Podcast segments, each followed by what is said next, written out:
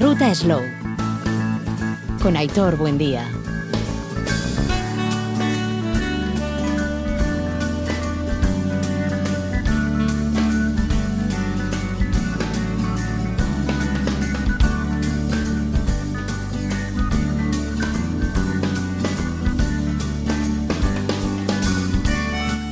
Arratsaldeon, ongi etorri, bienvenidas, bienvenidos a nuestro espacio de la Ruta Slow.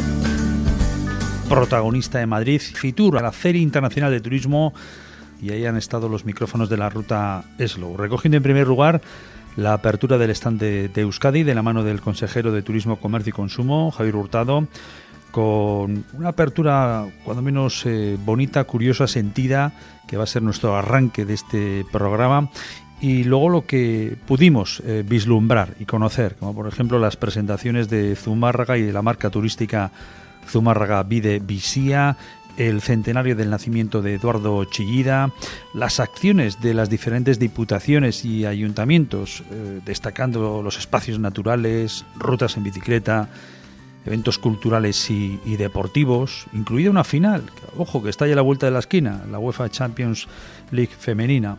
Y mirando a este año 2024, diferentes acciones que se van a desarrollar, como decíamos, en el ámbito de la naturaleza, del ecoturismo que defendemos desde este concepto Slow Food y que nos va a acercar a todos los territorios. Destacar también que se han dado a conocer nuevos senderos, GR 289, los Pasos del Oso de Bagoyena, que permite explorar los pasos históricos del extinto oso de la comarca de Bagoyena, el Pasalle y Chas Festival a 2024, los embajadores turísticos de Álava y de Vitoria-Gasteiz, y un momento que vamos a tener con 6 destinos vascos, destinos turísticos inteligentes, como son Vidasoa, Bilbao, Busturialdea, Urdaibay, de Bagoyena, Guecho y Valles Alaveses. Han destacado este año por su gestión turística sostenible, innovadora y tecnológica, y está bien conocer que Euskadi es pionera en extender los DTI, los destinos turísticos inteligentes, desde los municipios a las comarcas, un trabajo que va a permitir además que otras comunidades autónomas cuenten con esa experiencia previa a la hora de abordar este paso. Bueno, un sinfín de oportunidades, conociendo también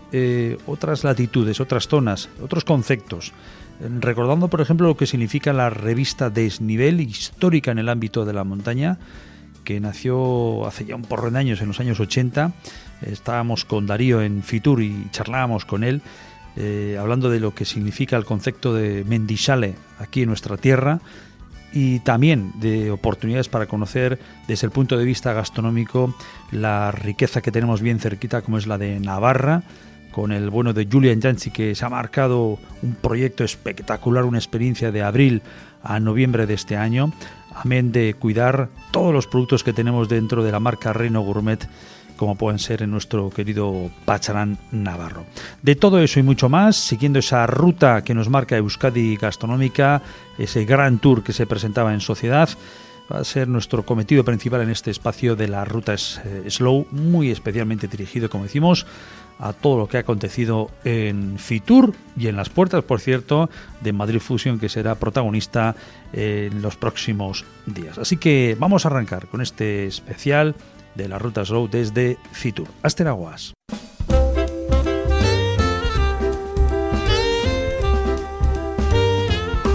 Les pido a todos que disfrutemos de esta Euskadi plural, diversa, acogedora y respetuosa, que está abierta a todos los que nos quieran visitar.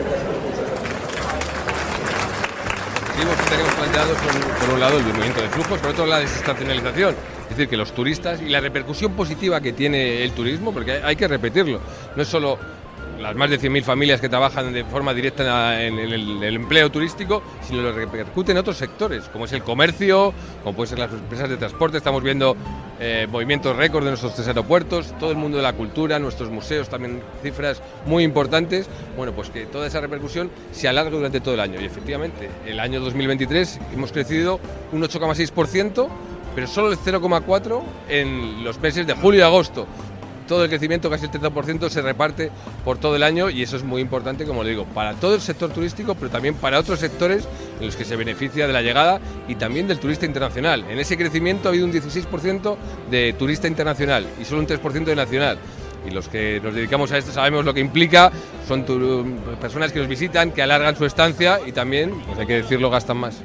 Bueno, tenemos dentro de las citas, si no me equivoco, vamos a tener un estreno a quienes de alguna forma nos gusta patear nuestros montes, nuestras rutas, esos senderos, ese senderismo. Creo que vamos a tener ya una primera edición, no sé si en primavera. Sí, dentro de lo que es el foro de ecoturismo, que solemos hacer cada 2 años, este año hemos decidido hacer un foro específico de senderismo. Y bueno, tenemos 9 parques naturales en Euskadi, una naturaleza envidiable, y bueno, una de esas partes, al igual que hemos apostado por el cicloturismo, también todo el turismo de naturaleza y senderismo en coordinación con las 3 diputaciones, que también están haciendo un gran trabajo de promoción de todos esos caminos. Nosotros nos acompañan más de 130 empresas que han agendado más de 1.000 reuniones durante estos días, y eso es lo más importante. Fitur obviamente tiene una parte de promoción, que es el trabajo que hacemos, otra parte de relaciones también institucionales, pues yo me coordino con otras comunidades autónomas, un trabajo que venimos haciendo durante el año, pues aprovechamos este momento para tener también unos encuentros cara a cara, pero sobre todo lo más importante es el trabajo de nuestras empresas que vienen aquí, tienen una zona de trabajo ampliada para poder, bueno, lo habéis podido ver que está en plena ebullición, y luego, bueno, pues algo que también nos destaca es nuestro bar, porque bueno, todos los que vivimos en Euskadi sabemos que un negocio después de una comida en Euskadi se suele cerrar mucho mejor.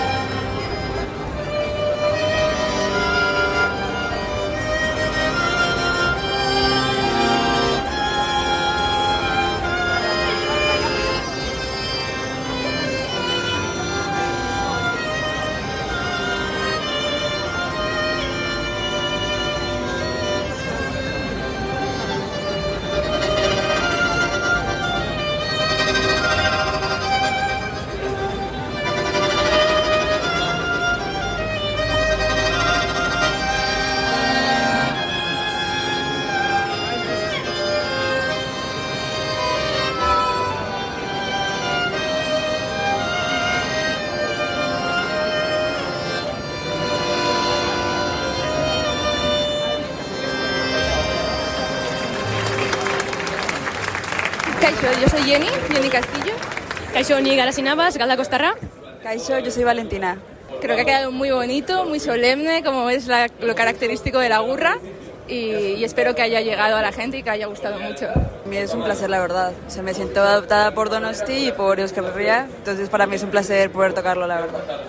Sí, yo creo que nosotros le damos como un punto más moderno, entre moderno y clásico, y la gente ha estado muy atenta, yo creo que les ha gustado. Tocamos en eventos diferentes y nosotras hemos estudiado en Musikene y Jenny trabaja. Sí, yo soy bailarina profesional y bueno, me dedico un poco al baile como profesión y también pues actuamos en eventos y demás. ¿Cómo se puede contactar con vosotras? Pues tenemos en nuestra web de arimara.com o también mediante Instagram, redes sociales, lo mismo, Arimara Danza, y ahí aparecen pues diversos vídeos y cositas donde podéis contactar si queréis.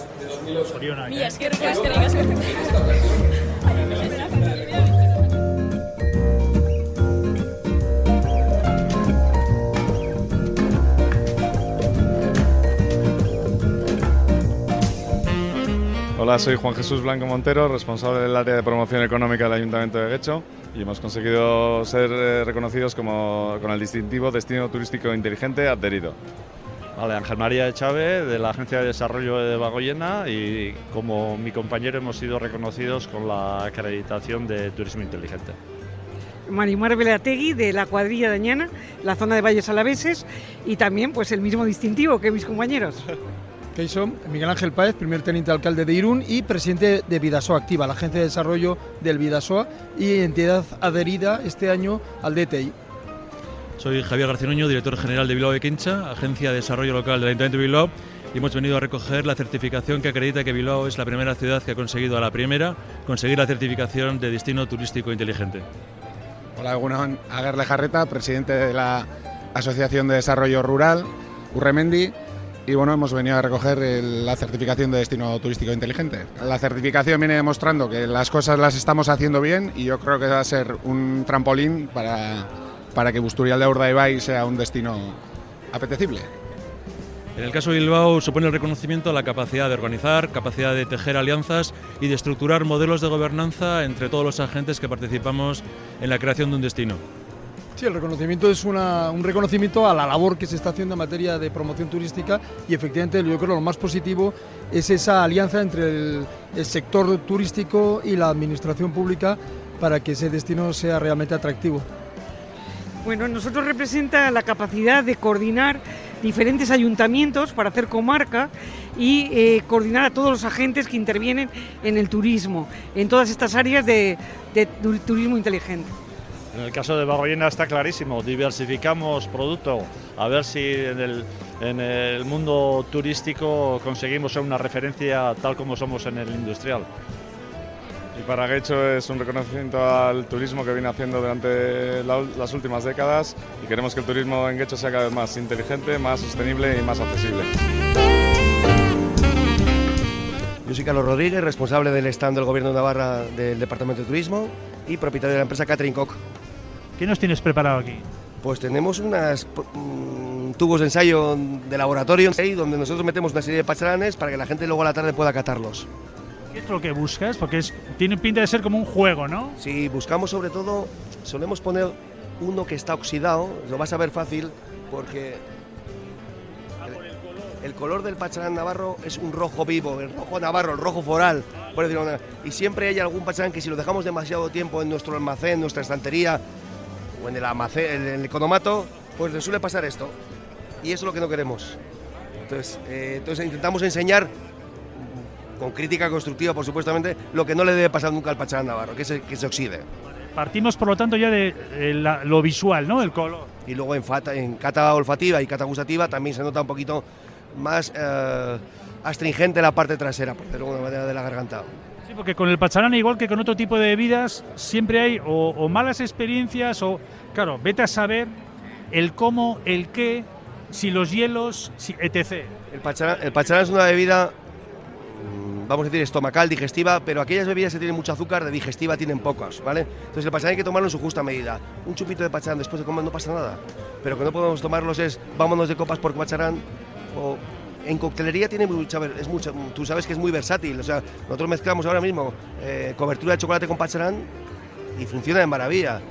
Hacemos un mojito de pacharán sustituyendo el ron por pacharán y funciona muy bien, pero hablamos de bebidas con trago corto, es decir, fáciles de beber, pero no podemos beber, vamos toda la noche a pacharanes, porque luego tenemos esa mala experiencia que nos hace que no volvamos a probar el pacharán. Bueno, es importante la educación, como todo en la vida.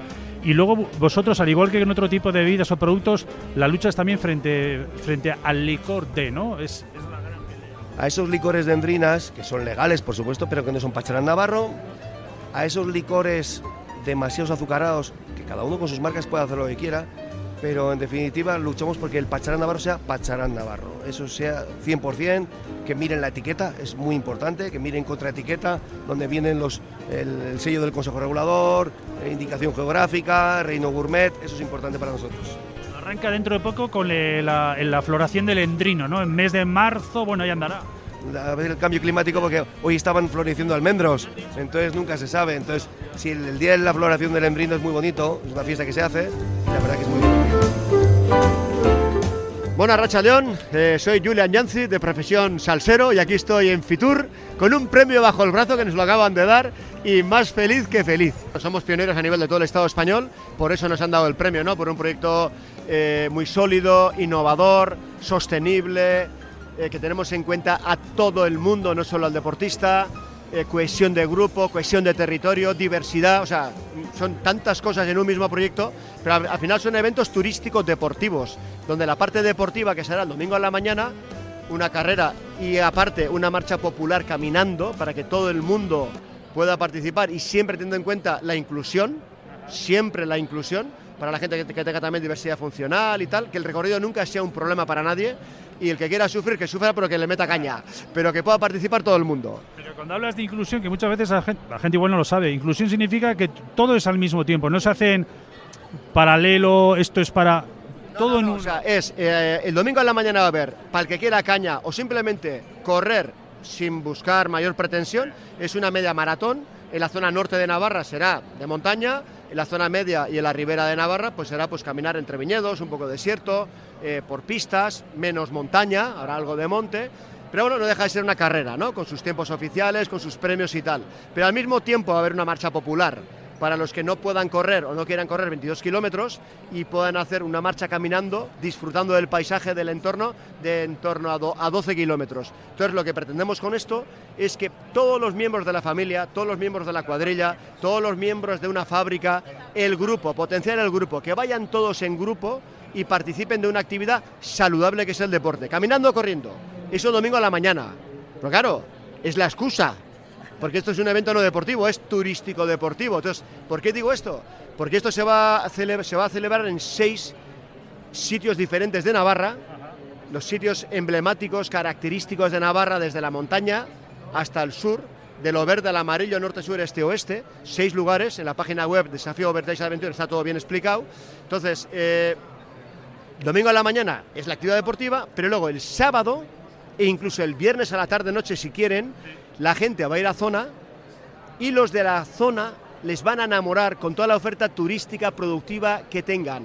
O sea, van a ir a esos lugares y van a descubrir la riqueza geográfica, gastronómica, cultural, histórica, todo lo que tengan. O sea, no es una cosa que Julián Yancy y Carlos Aguirre inventen. No, no, no. Nosotros les decimos, oye, ¿qué tenéis para enamorar a los que vengan aquí? Yo te traigo gente el domingo. No el domingo, con la excusa del domingo te vendrán desde el viernes, desde el sábado.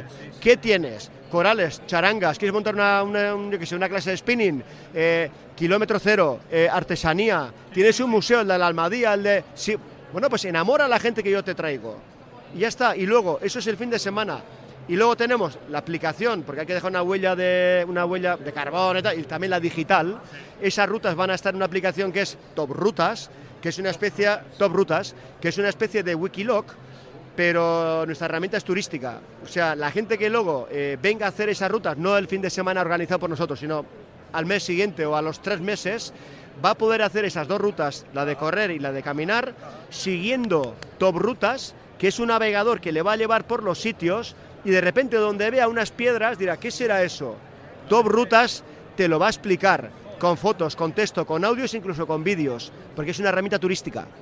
Wikiloc es más, hacer rutas y tal, pero Top Rutas es, aparte de llevarte, te va a explicar, para que tú sepas dónde estás, la historia, las características, los puntos de interés de esos recorridos. Julián, desde ya, ¿no? Desde abril, si no me equivoco. 13-14 de abril arrancamos con la fuga de Ezkaba, que esa es otra, la fuga de Ezkaba, que es la fuga más multitudinaria de Europa.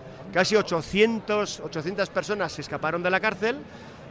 A la mitad de nuevo los pillaron y de nuevo dentro, muchos murieron o les mataron en el intento de fuga, a unos cuantos los fusilaron por el tema de... esto de la guerra civil, o sea, que es de la historia un poco más reciente, bueno, y solo 3 consiguieron llegar a la frontera y pasar a Urepel, a la parte francesa, ¿no?, para salvar la vida. Entonces, claro, el escenario que para unos era de vida o muerte, pues los que vayan a correr 13-14 de abril, la fuga de Ezkaba, por la parte de Espinal, porque vamos a la parte de Erro, no contamos la historia, pero van a hacer una parte del recorrido que hicieron estos fugados, ¿no? Pues van a poder disfrutar por un escenario que otra gente, pues bueno, que o pasaban o ya sabían lo que había, ¿no? Entonces, esa parte histórica arranca, bueno, 13-14 de abril en la fuga de Ezkaba, pero las golondrinas de Larra Belagua es otra historia, la trilogía del Bastán es otra historia, el patrono Sangüesa y esa es otra historia. Cada evento tiene su historia. Hasta noviembre. Hasta noviembre. Arrancamos en abril y terminamos en noviembre con la Ribera, ahí con Ablitas Fusteñar y la Bardena Negra, que no es tan conocida. Es la web, es Desafío Overtrails Adventure. Tenemos redes también y bueno, que se metan ahí y verán la oferta deportiva y también la turística. Hola, soy Mariana Anclares, concejala de Promoción Económica, Comercio, Turismo del Ayuntamiento de Vitoria-Gasteiz. Este año estamos presentando Vitoria y Álava como ciudad de eventos deportivos, ¿no? Al final tenemos esos eventos internacionales y nacionales a lo largo del año y venimos aquí a presentar que nuestra ciudad y nuestra provincia es un lugar donde la gente puede venir por estos eventos deportivos que tenemos. Presentamos a Igor González de Galeano por la prueba de la Vuelta Ciclista, a Ruth Brito por la Ironman y a Martín Fiz también, pues por la prueba de Martín Fiz, ¿no? Esa combinación de estos de estos deportistas tan importantes para nuestra ciudad, y junto con una gastronomía que tú bien la conoces, que es de muy buena calidad y de un precio muy asequible, pues al final nuestra ciudad se llena con estos eventos, ¿no? Y tenemos que seguir trabajando para llenar y para traer muchos más. Aquí, el 2024 en este sentido, no sé si vamos a tener alguna novedad, ¿hay algo que quieras igual destacar? Pues a mí me parece que es destacable todos los eventos muy internacionales que traemos con esa cabecera, ¿no?, que he comentado anteriormente, pero también el internacional para bádminton, el tenis tour que también traemos, la golf race, la wine run. Hola, soy Cristina González, diputada de Empleo, Comercio y Turismo de la Diputación Foral de Álava. Bueno, la verdad es que Fitur siempre es muy intenso. Y este Fitur especialmente porque traemos cosas interesantes, hemos traído a personas importantes dentro cada uno de su ámbito. Ayer presentamos el deporte en Álava y entonces estuvo Martín Fiz, Igor González Galdeano, Ruth Brito. También presentamos una nueva prueba que va a ser la Wolf Race. Entonces, bueno, yo creo que es algo que sirve para desestacionalizar el turismo. Empieza en todas nuestras pruebas deportivas, que además son muy importantes a nivel nacional e internacional y que atraen muchas personas, van de abril a noviembre, y nos interesa esa desestacionalización para ayudar al sector a su supervivencia durante todo el año. Mañana presentamos turismo industrial. Pues bueno, tenemos que destacar por algo diferente con nuestros competidores, ¿no?, que tenemos muchos y de muy buena calidad. Bueno, tenemos todas las minas de asfalto de montaña alavesa, que es lo que presentaremos, y la verdad es que quien no lo haya visto, yo recomiendo que vayan a Minalucía, porque es una vuelta al pasado, es una visita que hasta que no estás dentro es muy difícil de describir. Pero ves cómo trabajaban nuestros abuelos, bueno, pues en el siglo XIX y principios del XX.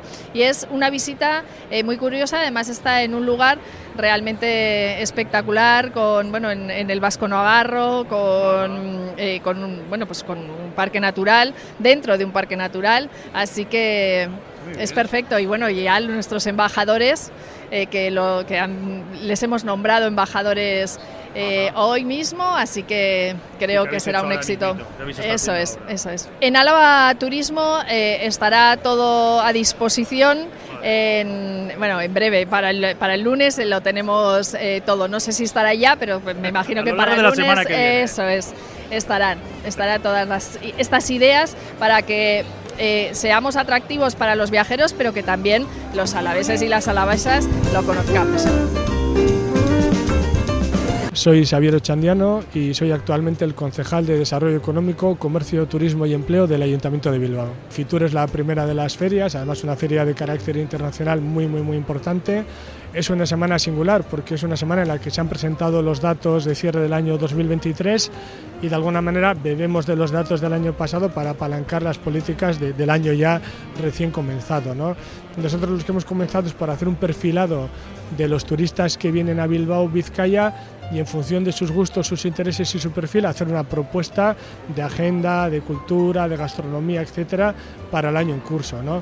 El perfilado lo que nos dice es que tenemos un turista de una edad en torno a los 47, 48 años, hablo de media, donde tiene un nivel adquisitivo medio alto, y donde realmente el interés principal tiene que ver con la cultura, bien sea la cultura en un orden museístico, expositivo, en un orden de festival, musical, de cine, audiovisual, pero la cultura es el hecho esencial y el hecho diferencial que identifica al turista cuando piensa en su motivación para acudir a Bilbao o Vizcaya, y yo me atrevería a decir que incluso a Euskadi, ¿no? El segundo hecho es obviamente el gastronómico, ¿eh? Ese es un recurrente, pero de la cultura es muy importante. Tanto es así que entre los productos que presentamos en Fitur en esta edición hemos desarrollado una guía que lo hemos denominado el Place to Be. Mi equipo sabe que yo no soy mucho de anglicismos, pero bueno, es verdad que el verbo to be en inglés tiene una doble acepción, que tiene el de estar, bueno, uno puede estar en muchos sitios, pero tiene el del ser, ¿no? A mí me interesa mucho ese concepto de que uno puede estar en muchos sitios, pero no puede sentirse como sí en tantos, ¿no? Entonces ese sentimiento de arraigo, de pertenencia a través de la cultura, ¿no? Entonces hemos propuesto toda una agenda anual de diferentes eventos y un calendario cultural descomunal, pues lo hemos dividido entre el ámbito de la música, festivales, audiovisuales, de cine, una parte también de vivas, del hecho vasco, exposiciones museísticas, etcétera, pero una parte muy muy importante con la cultura, ¿no? A partir de ahí es un año también singular en relación a los eventos deportivos, porque Bilbao va a acoger en San Mamés, fruto de la colaboración de las tres administraciones vascas, la final de la Champions League Femenina de fútbol, ¿no? Y más allá del hecho, sí, será el próximo 25 de mayo, sábado, no queda nada, vamos. Más allá del hecho deportivo, que obviamente es muy importante porque es la máxima competición femenina a nivel europeo, pues donde creemos que debemos dar un ejemplo como ciudad en favor de la igualdad, ¿no? Seguramente el mundo del fútbol ha tenido, bueno, desgraciadamente algunos comportamientos poco edificantes en relación al fútbol femenino en los últimos tiempos, y la Carta de Valores de Bilbao, ¿no? El compromiso de la Diputación Foral de Vizcaya y del Gobierno Vasco también, yo creo que nos tiene que hacer ser ejemplares en que sea una fiesta no solo del fútbol o no solo del fútbol femenino, sino una fiesta por la igualdad, ¿no? Siendo yo el concejal de Desarrollo Económico, pero que la igualdad requiere una mirada muy completa, ¿no? Muy diversa por parte de todas las administraciones y de todas las áreas. Y bueno, pues eso es lo que traemos este año. Y obviamente, decía antes, ¿no? El hecho gastronómico es el segundo factor clave, bueno, toda la oferta de la diversidad gastronómica, con una identidad tan local, ¿no? Con tanto arraigo, pues va a suponer siempre un revulsivo importante. Concretar lo gastronómico es muy arriesgado, ¿no? Ahora mismo, claro, ahí me imagino habrá diferentes actividades, además colaboraciones también de agentes externos, ¿no? Con el propio ayuntamiento. Sí, en el ámbito gastronómico, sobre todo, nosotros lo que hacemos es trabajar con el sector. O sea, el sector de la restauración, el sector de la hostelería, el sector del alojamiento, que a veces también tiene algo de gastronomía o de hostelería, para tratar de ayudarles a ellos, ¿no? La posición de Bilbao en eso es fortísima, ¿no? Y tenemos que tratar de ayudar a todo el sector, porque realmente la gente, cuando viene, lo que realmente valora es también, a través de la gastronomía, no deja de ser un hecho cultural y un ejercicio identitario, ¿no? Vienen aquí no solo porque saben que se come bien, que eso ya es como un leitmotiv, pues que está ya un poco pasado, sino porque saben que el carácter de la gastronomía en Bilbao, en Vizcaya y en Euskadi tiene un elemento intrínsecamente cultural metido diferente, ¿no? Yo creo que ese elemento, hasta el punto de que muchos catalogan la gastronomía como un hecho cultural en sí mismo, ¿no? Igual, a diferencia de otros lugares, ¿no? Donde pueden tener, pues, restaurantes de mucho nivel, muy diversos por el mundo, aquí yo creo que eso trasciende, ¿no? Lo gastronómico prácticamente va de la mano de lo cultural. Yo creo que eso es un hecho diferencial, ¿no? Y que está siempre en la oferta de Bilbao. Pachi Lejardi, soy concejal de festejos y vengo en representación del Ayuntamiento de Eibar, de Babarrena, y bueno, pues nuestra misión aquí es difundir nuestro patrimonio industrial, un punto, un eje donde la gente acuda a Eibar o a la comarca o a Guipúzcoa, en fin, a nuestro territorio, y no sea una visita esporádica, sino que procura alargar un poquito, porque realmente hay muchas cosas que ver, muchas cosas que aprender, y en fin, yo creo que es un punto estratégico donde realmente atendemos bien a la gente y lo damos todo. El Museo de la Industria Armera, ¿no? Quizás una de las joyitas que tenemos, ¿verdad? Pues sí, es una joya, como bien lo comentas, y nos demuestra lo que fuimos, lo que somos y lo que pretendemos ser, y que lo seremos. Es un museo, además, muy vivo, porque nos damos cuenta que la gente, cuando accede al museo, enseguida se da cuenta de que las cosas que las enseñamos allí, dices enseguida la relación, ahí va, si esto lo tuvo mi padre, si esto todavía lo tengo yo en casa, y esto se hacía en Eibar, y claro, y se queda sorprendida de todo lo que se ha hecho. Pues bueno, pues bicicletas de todas las marcas, 12 marcas, las más renombradas, sí, 12, como pueden ser Orbea, Velús, BH, y luego ya teníamos Iberia, había otras bicicletas que estaban ya personalizadas, donde el propio constructor de la bicicleta aprovechaba el cuadro de una, con el pedalier de la otra, con el manillar, el no sé qué, y así lo hacían. Máquinas de coser, grapadoras, máquinas para calzado, impresoras incluso, pequeños electrodomésticos, lavadoras, secadoras, tostadoras, camas para hospitales, que en su día pues bueno, fue una revolución también. Todo viniendo desde el sector armamentístico, que fue una evolución que hubo que hacer con la Escuela de Armería como centro decano de la FP. Correcto, sí, pues así fue, porque bueno, digamos en los comienzos fueron el tema armero, tanto con las pistolas, los arcabuces, las escopetas y demás, y luego pues bueno, pues en época de crisis, pues bueno, al existir un exceso de material, pues bueno, pues a alguien se le ocurrió decir, bueno, pues con dos tubos, pues vamos formando un cuadro, y a esto le colocamos dos ruedas, y así sucedió la bicicleta, y no solo la bicicleta, sino el ciclomotor, que tenemos ahí con GAC, Garateanito y compañía, con los pequeños ciclomotores de 49 centímetros cúbicos, y también, pues bueno, pues realmente pues todo eso ha ido evolucionando, y hoy en día te das cuenta que realmente sigue evolucionando. ¿Por qué? Pues la bicicleta ahora la tenemos eléctrica, que el fundamento en sí de antes era que Eibar, como orografía que está metida en un profundo valle y todo son cuestas, alguien pensó de que hacía falta algo que ayudase a subir esas cuestas. Entonces, bueno, pues le incorporó un motor, ahora es eléctrico, pero bueno, estamos en las mismas, estamos siempre evolucionando. Hola, soy Amaya Barredo, diputada de Sostenibilidad, Agricultura y Medio Natural de la Diputación Foral de Álava. Nos van a dar un reconocimiento a la sostenibilidad turística de naturaleza en los espacios de la Red Natura, y en concreto las certificaciones y el reconocimiento es para tres espacios, para el Parque Natural de Izki, de Gorbea y Valderejo. O sea, para reconociendo un poquito cómo se está trabajando. Sí, al final es una certificación que lo que te exige son unas maneras de trabajar, ¿no? Vale.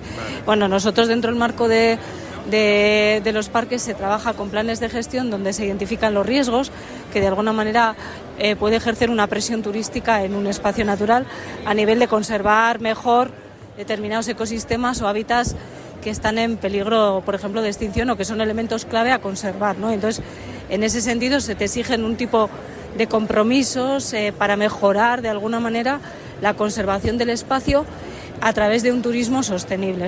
Al final es identificar de alguna manera los riesgos, poner a esos riesgos de alguna manera medidas de actuación o de prevención para que no se materialicen y ejecutarlos, ¿no? ¿Quién nos da el reconocimiento? El reconocimiento lo da el Ministerio de Transición Ecológica y Reto Demográfico. Vale. ¿Y luego qué vais a presentar estos días? ¿Qué presentáis? Sí, mañana vamos a presentar también el itinerario de los paisajes mineros de la montaña alavesa, donde bueno, la Diputación ya ha definido un recorrido de 39 kilómetros, donde hay una ruta circular de 15 para poner en valor el patrimonio industrial de los paisajes mineros. Es una ruta que va a combinar, por una parte, todos los recursos que ya tiene la montaña alavesa, como tres espacios naturales, Izquientzia y todo lo que es el río Berrón.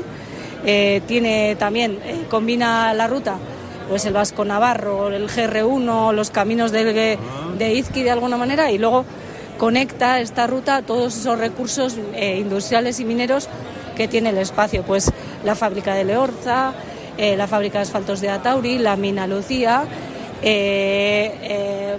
Campezo, también la mina de Campezo. Al final pone a través de una ruta lo que vamos a poder enseñar al visitante es tanto el patrimonio natural como industrial que tiene la montaña alavesa en ese tiempo. Soy Susan Valet y formo parte del equipo de Amalorra. Yo soy Olas Legarza y también formo parte y colaboro en el equipo de Amalorra. Bueno, primero ubicarnos, ¿dónde os encontráis? Pues Amalurra está en Arcentales, al lado de Balmaseda, 10 minutitos, en Vizcaya. Sí, la verdad es un aspecto que sí que tenemos en cuenta en nuestro restaurante, en el slow food, todo lo que es la promoción del producto local, todo lo que tiene que ver con kilómetro cero, porque entendemos también que responde muy bien a esa nueva propuesta que tenemos de turismo regenerativo, en el sentido de también al visitante atraerlo y vincularlo con la tradición vasca, ¿no? En este caso con la gastronomía. Mira, había oído lo de agricultura regenerativa. Además estamos en esa clave, pero ya lo de hotel regenerativo no lo había oído, también está bien. Sí, bueno, es una nueva propuesta, entendemos que es un nuevo modelo, que ya, bueno, pues en su esencia ya teníamos la vinculación, la conexión con la naturaleza, el tema de regenerar, restaurar, y entendemos que en eso la gastronomía también tiene su valor, ¿verdad? Digo. Vale, marquéis como ecohotel, ¿no? Ese es el prefijo que... Sí, así es. En realidad es un término que utilizamos simplemente para que de un vistazo la gente pueda empezar a intuir por dónde va la experiencia de venir a Malurra, ¿no? Y el cómo hacemos las cosas. No es que ecohotel tenga una definición estricta de X indicadores, pero sí que ya te habla de que tenemos unas prácticas que son en contacto con la naturaleza y que tenemos en cuenta unos criterios que para nosotros son muy importantes en temas de prácticas medioambientales. Un aspecto que es el de la autoeficiencia energética, imagino que trabaja. Sí, dentro de lo que es el modelo regenerativo, la experiencia regenerativa es uno de los aspectos que también tenemos en cuenta, ¿no? Aparte del respeto hacia el entorno donde está ubicado el proyecto Amalurra, el hotel en este caso, y bueno, la comarca, las gentes, y entonces bueno, pues es una conexión entre todos los elementos que entendemos que todos formamos parte de un mismo sistema. ¿Cuántas habitaciones tenéis? Pues mira, tenemos una combinación de diferentes tipos de alojamientos y tenemos de habitaciones de hotel, que son pues las típicas con sus baños privados, que tenemos 19 habitaciones, pero luego tenemos un hostel con una capacidad de 39 personas en habitaciones de 6, a unos apartamentos turísticos y unas cabañas de madera. Entonces en total, sí, que además tiene unas vistas preciosas al bosque, y para familias e incluso también para empresas que vienen a veces pues un poquito a hacer encuentros internos o team building o actividades de este tipo, pues tenemos capacidad de hasta 120 personas. Vale, para buscaros, para reservar, para encontraros. Bueno, pues a través de nuestra página web, www.amalurra.com, directamente, se puede llamar por teléfono, en la página web está recogido lo que son todos los servicios que ofrecemos en el hotel, restaurante, también tenemos un centro para el bienestar y wellness, ¿no? con una sauna, quiero decir, tenemos una serie de servicios que ofrecen, digamos que un pack completo para el bienestar.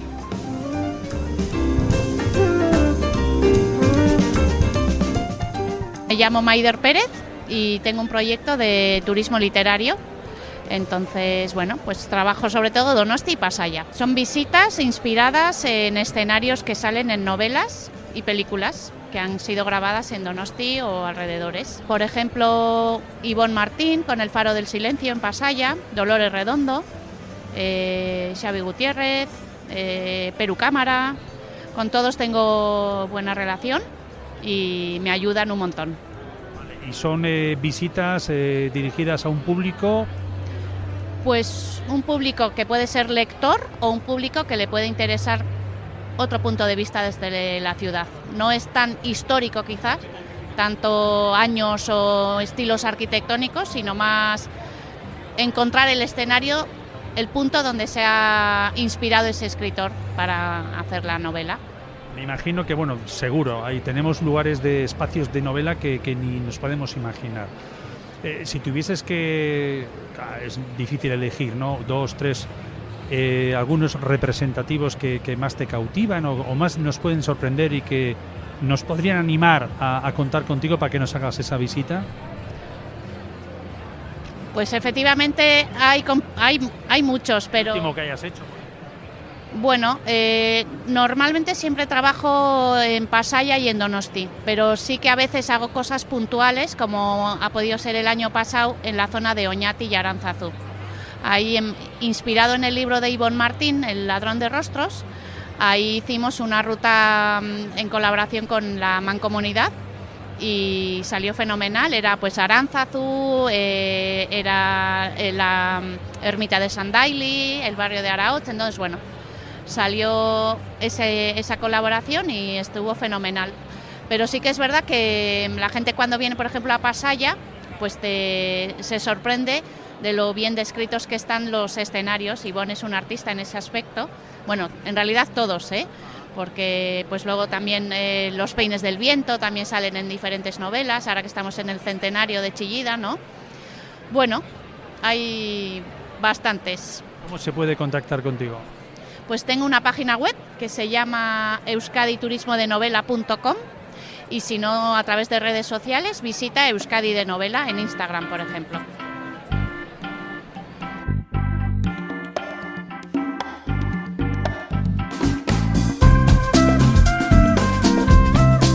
Arracha León, soy Arancha Hernández, gerente de Vías Verdes de la Fundación de Ferrocarriles Españoles. días verdes que conocemos muy bien en Euskadi. De hecho, esta semana habéis firmado, creo que con la parte de gobierno vasco, uno de esos acuerdos que avanzan en esa línea, ¿no? Sí, efectivamente, ayer en el marco de Fitur se ha firmado un acuerdo de colaboración con Basquetour, la Agencia Vasca de Turismo, con la Fundación de Ferrocarriles Españoles, para seguir promoviendo las vías verdes de Euskadi como un producto de turismo sostenible, de slow, un producto slow para recorrer y conocer Euskadi de una manera diferente, promoviendo sus magníficas vías verdes, que ya son casi 300 kilómetros y contamos con las que comparten con los... Sí, hay una red importante porque había muchos ferrocarriles de tipo industrial, minero y que quedaron en desuso. Y ahí hay una red fantástica, pues, para conocer el país de una manera diferente y despacito, como nos gusta. Si tuviéramos que situar en Guipúzcoa, Vizcaya, Álava, ¿qué rutas estamos hablando? Tenemos el Vasco Navarro, pero hay muchas más otras. ¿Cuáles serían esas rutas de vías verdes?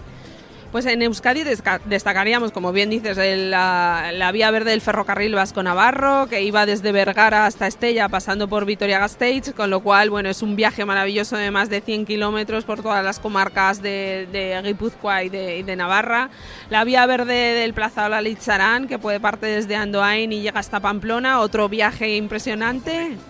Pasa por Lecumberri en Navarra, pero antes no hay que olvidarse que va junto al Leitzarán, que es un biotopo protegido de Euskadi, que quizás no todo el mundo lo conoce, pero de verdad que lo recomendamos fuertemente. En Vizcaya, pues igual recomendamos la vía verde de los Montes de Hierro, que desde el Gran Bilbao, a través de los Bidegorris, se puede llegar perfectamente a la vía verde y termina incluso, pues, en la zona de Muskiz, con un paseo, el paseo de Chaslur, ahí al lado del Cantábrico, maravilloso. Estoy viendo ahora mismo delante mío, en el stand en el que estamos, el mapa de toda la península, ¿no? Y te das cuenta de la cantidad de vías verdes que podemos encontrar. Que las podemos encontrar, nos podemos organizar los viajes, plataforma web, ¿dónde podemos encontrar esas rutas? Bueno, todas estas rutas, que por cierto se me ha olvidado mencionar la vía verde del Urola, por Dios, que no se me olvide, en Guipúzcoa, que es maravillosa, desde Legazpia hasta Zumaya, una ruta del ferrocarril, de las dos zetas que llamaban, ¿no? Pasando por el Museo Vasco del Ferrocarril y un montón el Santuario de Loyola, por ejemplo, o sea que son viajes maravillosos y para conocer.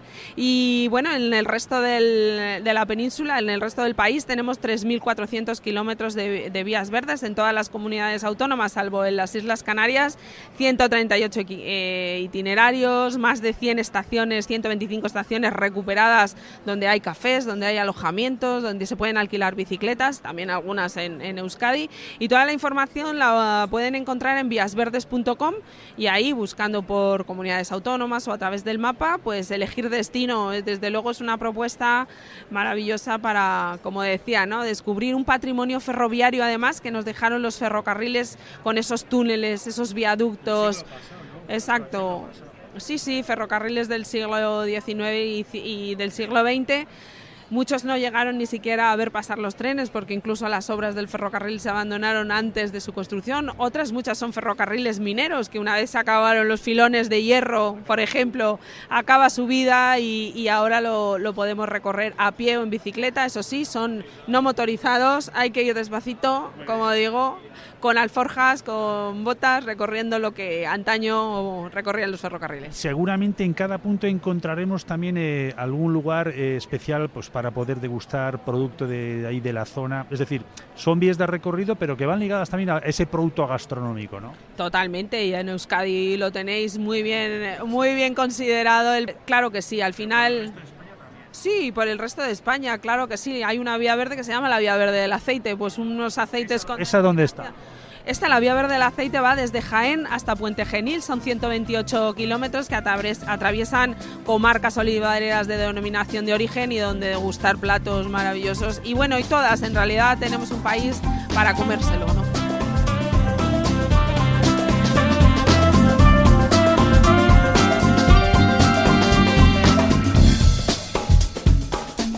Me Me llamo Darío Rodríguez. En 1981, con 21 años, comencé mi aventura, que fue editar la revista Desnivel, una revista en papel, en una época que era la época de la movida madrileña, una época de mucho movimiento, y de allí he pasado pues al año 2023, 64 años tengo, y viviendo con la misma pasión que cuando tenía 21 años, el periodismo de montaña, la literatura de montaña, la edición de libros, la cultura de la montaña y vivir en la montaña. Me apasiona la montaña y sobre todo me apasionan los personajes de la montaña. Bueno, en realidad me apasionan todos los personajes. Casi como los de la movida madrileña que has comentado. Ya ha llovido, ¿eh? Pues sí, la verdad que fue una época súper intensa, súper curiosa, que además Desnivel naciera en todo este entorno, que fue un momento en que hubo un montón de revistas que se editaban de una forma de autoedición, se repartían por los bares, y Desnivel empezó así, repartiéndose a mano en las zonas de escalada, vendiéndose a mano en las zonas de escalada. En una época en la que no había ordenadores. El Desnivel, hasta el año 90 y tantos, máquina de escribir y unos sistemas absolutamente rudimentarios. La información nos llevaba por carta. El aparato que nos revolucionó, y yo además le tengo una manía increíble y además ha desaparecido, fue el fax. El fax permitió que la información llegara al momento. Luego ya fue el ordenador. Fuimos además de los primeros en autoeditar la revista, esto que hoy en día es tan habitual y tan así, y vivimos con la misma pasión lo que es la época del papel. Y además somos quizás no la última revista en papel, pero una de las últimas revistas en papel, y seguiremos siéndolo, peleando a la vez a tope el mundo digital, que también ahí es muy importante estar y vivirlo. Pero seguís apostando por el papel, por el formato de tenerlo en la mano. El papel siempre, porque el papel es donde quedan las cosas, el papel es donde se conserva, donde se transmite, donde al final se colecciona. La información digital pasa a toda velocidad, y además en la información digital hay temas de mucha calidad y también hay mucha morralla. Y diferenciar lo bueno de lo malo en digital a veces es complicadísimo.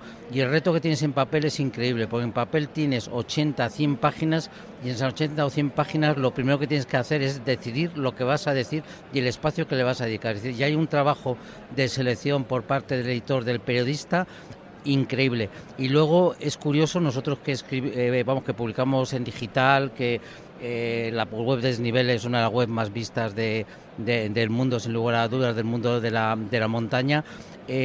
Cuando publicas en papel eres muchísimo más cuidadoso que en digital. En digital nosotros ponemos muchísima atención, contrastamos, documentamos, etcétera, pero en papel es como que va a quedar para siempre y todavía lleva más lecturas, más revisiones y pasa por más manos. ¿Qué periodicidad tenéis? ¿Cómo trabajáis ahora mismo? Bueno, la revista Desnivel ahora estamos editando cada 2 meses, es bimensual, y hemos pasado a hacerla monográfica, porque lo que hemos dado cuenta es que lógicamente con la actualidad, que además la actualidad nosotros la seguimos de una forma absolutamente intensa, pues no tenía sentido que la revista fuera una revista ya de actualidad. Entonces es una revista monográfica que además hay muchos números que se están agotando. Editamos un número de Naranjo Bulnes que se agotó, de La Pedriza, de Montserrat, de Riglos, vamos cogiendo o bien números monográficos, geográficos, o también de temas, de los años 80, de diferentes temas. Y esta es la forma que tiene ahora mismo el papel de sobrevivir. La apuesta nuestra siempre fue, desde que nacimos, curiosamente como una revista muy sencilla, en blanco y negro, un auténtico fanzine, hasta ahora, siempre la calidad. Siempre apelando a la montaña, a los mendizales que decimos en Euskadi. La montaña es nuestra pasión, la montaña es nuestro mundo. Yo cuando tenía 15, 16 años, todos los fines de semana me iba a la montaña. A los 16 años... ¿Quién eres tú, Darío? Yo soy de Madrid, pero me he criado en la Pedriza de Manzanares, era donde desde el viernes hasta el domingo te ibas ahí con los amigos, dormías, vivaqueabas en la zona, y luego cuando podías pues viajabas más lejos. Conozco a Charte de los años 80, he vivido aquella época de Tamayo, de Javo, de Juanjo, toda aquella época, les conocí cuando eran chavales como lo era yo. ¿Cómo ves ahora el Euskadi desde aquí, las noticias que te llegan, esa tradición mendizale montañera que antes era muy arraigada en las familias, quizás ahora hay que recuperarla de alguna manera? Euskadi siempre ha sido la referencia. 2 millones, me voy a equivocar, son 2 o 3 millones de personas que viven en Euskadi, y el número de alpinistas y escaladores y el nivel... es como el que hay, ya no digo en España, prácticamente en el mundo, ¿no? Hay pocos lugares como Euskadi con el nivel deportivo en alpinismo y en escalada. Hubo una época, no me acuerdo cómo era, que bueno, hemos tenido a Josune durante creo que han sido 10 o 15 años, ha tenido el nivel más alto a nivel deportivo de como escaladora. A nivel alpinístico, de los 8000istas del mundo, los más importantes eran de Euskadi, y sobre todo la visión del alpinismo de la gente de Euskadi, ¿no? Esta visión tan pura, ¿no? Que a veces cuesta sacar la información, y que hay personajes que son incluso muy complicados, ¿no? De entrevistar y que comuniquen y que transmiten.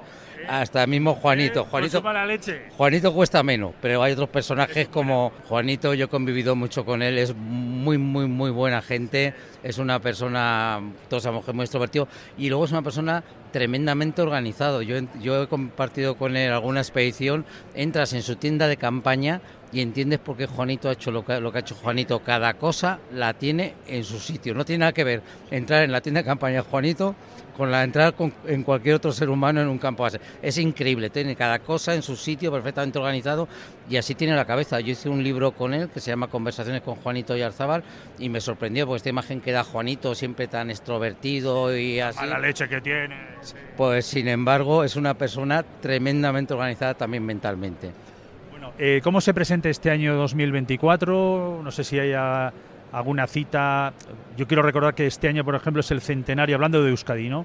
El centenario del Club Deportivo Eibar, también la Manuel Iradier cumple 75 años, que hace poco tuvimos los Iruaundiak, el Gorbea, el Eitzgorri, el Amboto. Bueno, es que Euskadi es la referencia, habría que vivir en Euskadi, ¿no? De tantas cosas que ocurren, tanto a nivel de bueno, cultura de la montaña, con lo que es el Mendiz Film, que se ha transformado en la referencia mundial, ¿no? De lo que es el cine de montaña y tantos encuentros que tienen lugar alrededor del Mendifilm y luego las carreras, ¿no? La Cegama, una carrera que tiene una lista de espera, no sabemos, corren 300, 400 corredores y tiene una lista de espera que puede ser de 10.000 personas, ¿no? En un lugar, en un pueblecito tan pequeño como es el pueblo de Cegama, que se vive con tanta pasión. Euskadi es un lugar que, como periodista de montaña, ahora estoy viviendo al pie de los picos de Europa, en Cantabria, en el Valle de Líbana, pero sin lugar a dudas otro sitio que elegiría para vivir sería cualquier caserío perdido de Euskadi. Yo he visto las imágenes, tengo aquí un calendario del Valle de Líbana, las fotos son de un tal Darío Rodríguez, que están hechas desde casa, pero esto es una brutalidad. Sí, la verdad es que estoy cumpliendo mi sueño. Yo siempre desde que era un chaval, desde que tenía 15, 16 años me atrapó la montaña, siempre quise vivir en la montaña. De hecho, el proyecto Desnivel nació para dedicarnos a la montaña. Lo que pasa es que luego cuando te metes en una aventura como es una pequeña empresa, pues al final pasa lo contrario, que trabajas muchísimo, puedes estar mucho menos en la montaña de lo que quisieras. Ya estoy cumpliendo mi sueño, que es vivir en la montaña, en el Valle de Líbana, al pie de los picos de Europa. Tengo el Parque Nacional a 100 metros de mi casa y trabajo desde allí. Gracias a las nuevas tecnologías, pues puedo vivir en el mundo rural. La gente que me rodea, os sorprenderíais porque son ganaderos, gente súper sencilla. Y desde allí pues trabajo pues editando libros, escribiendo y continuando a tope con este sueño de Desnivel.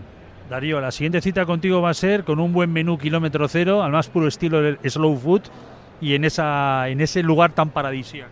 Bueno, ese lugar que es el Valle de Líbana, los picos de Europa, y que es un lugar además muy vasco. Es un lugar que siempre los vascos han visitado muchísimo, primero por lo que son esas montañas y segundo pues por un poco por la cercanía al País Vasco.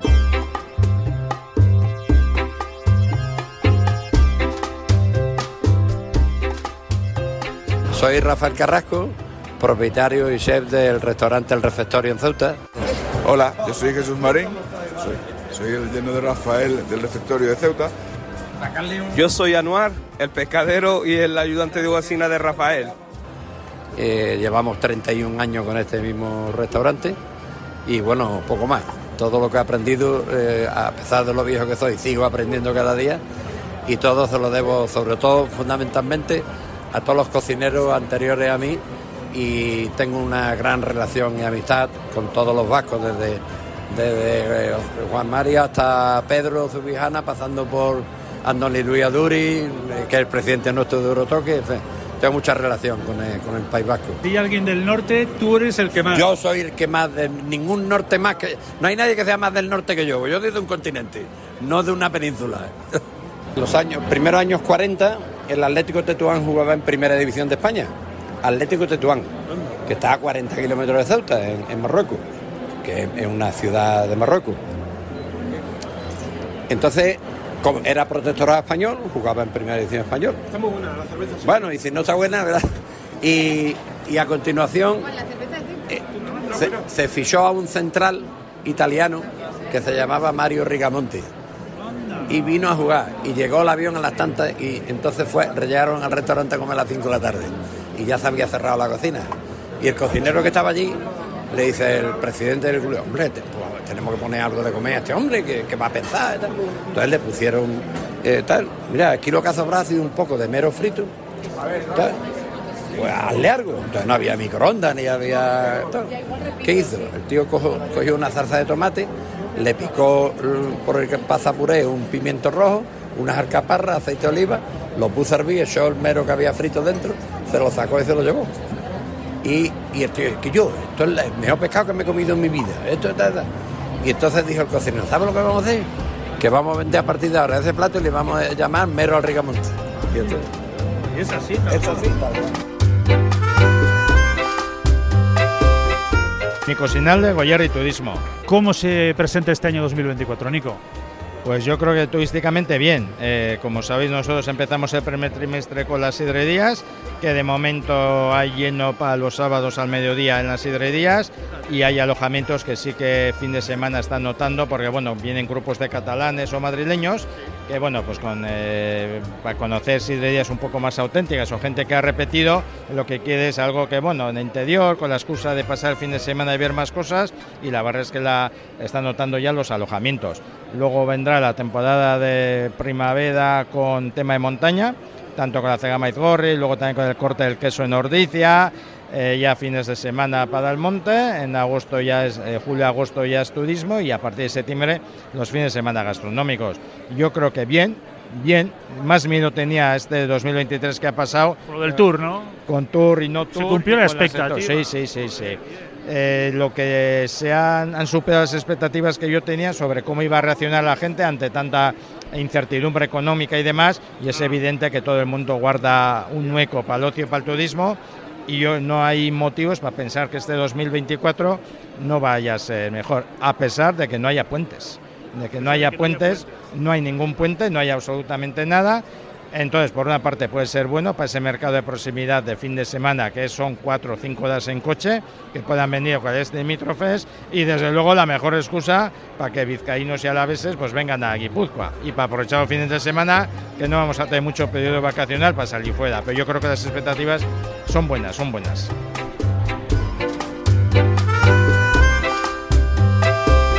Hola, soy Alfredo García Quintana, concejal de Turismo del Ayuntamiento de Oviedo. ¿Cómo se lleva lo de ser capital de la gastronomía este año? Bueno, con mucha ilusión, ¿no? Es un reto que nos habíamos marcado, conseguir ese reconocimiento para poner en valor uno de los recursos más valorado y mejor valorado por los turistas y por los visitantes que se acercan a nuestra ciudad y a nuestra región, ¿no? Es un proyecto que Oviedo asume como capital política y administrativa de Asturias, que pone en valor la singularidad gastronómica que tiene Oviedo, con unos menús consolidados, que son fiestas de interés turístico regional, pero también queremos poner en valor, bueno, pues toda la materia prima, magnífica materia prima que tiene nuestra comunidad, las denominaciones de origen, las eso, IGPs. Permítame, sí. Eso le iba a preguntar. Cuando hablamos de productos gastronómicos, ¿cómo lo concretar? Son muchos, pero ¿cómo lo podríamos concretar? Bueno, por un lado está la materia prima, como decía, las denominaciones de origen, IGPs, marcas de calidad en nuestra comunidad, pero luego están las recetas, están los menús gastronómicos, que Oviedo, bueno, pues tenemos el antosu ahora en carnaval, la ascensión, el menú El Desarme, el menú más antiguo de España. Bueno, en Semana Santa hacemos los bocados de cofrades, son todo bueno, pues elementos de esa singularidad gastronómica que comentaba de nuestra ciudad, ¿no? Pero sin duda alguna Asturias es conocida y reconocida también como muy buena gastronomía, muy buena elaboración, muy buen producto y muy buenos profesionales, ¿no? Entonces, bueno, pues este reconocimiento nos va a permitir, bueno, pues darlo a conocer más si cabe al resto de España, ¿no? ¿Y cómo podemos ver, para organizarnos, el programa de actividades? Me imagino que tendrán actividades ad hoc con la capitalidad. Exacto, hay actividades que ya venimos realizando todos los años, pero hay otras muchas que vamos a organizar con motivo de la capitalidad, ¿verdad? Bueno, pues hay algunos que ya tenemos cerrados. Va a ser un programa muy vivo, relacionado con denominaciones de origen, relacionado con los quesos, con los World Cheese. Habrá un evento donde vamos a reunir los campeones del World Cheese de muchas ediciones. ¿Sobre qué fecha eso, más o menos? Eso en noviembre. En noviembre, después del certamen World Cheese, celebraremos este festival en Oviedo. Bueno, un montón de actuaciones que vamos a ir desarrollando en colaboración con el sector y con los agentes implicados, con las cofradías y con la hostelería, ¿no? ¿Dónde lo podemos ver? ¿En qué plataforma web? En la página visitoviedo.info estará toda la información y a partir de ahí, bueno, pues iremos completándola poco a poco.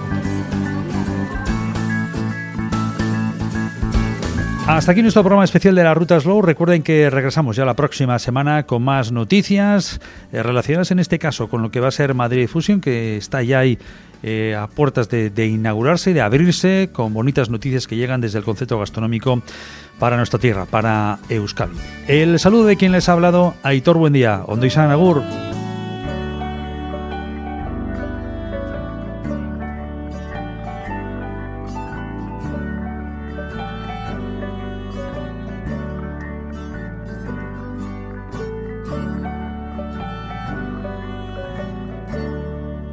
Camarero, señor, camarero, señor, ¿qué hay para hoy, señor? Un buen menú, solomillo asado con patatas fritas, sesos huecos, hígado, liebre, chateaubriand. Solomillo asado con patatas fritas, sesos huecos, hígado, liebre, chateaubriand.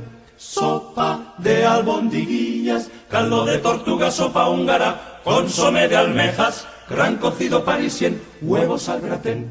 Sopa de albondiguillas, caldo de tortuga, sopa húngara, consomé de almejas, gran cocido parisien, huevos al gratén. Tenemos pollo asau, asau, asau, con ensalada, buen menú, señor. Tenemos pollo asau, asau, asau, con ensalada, buen menú, señor. Frescos calamares, gallo, pescadillas, salmonetes, bacalao, gualabica y atún, besugo, almejas, truchas, sábalo blanco, al América, y faisán relleno, pavo asau, pavo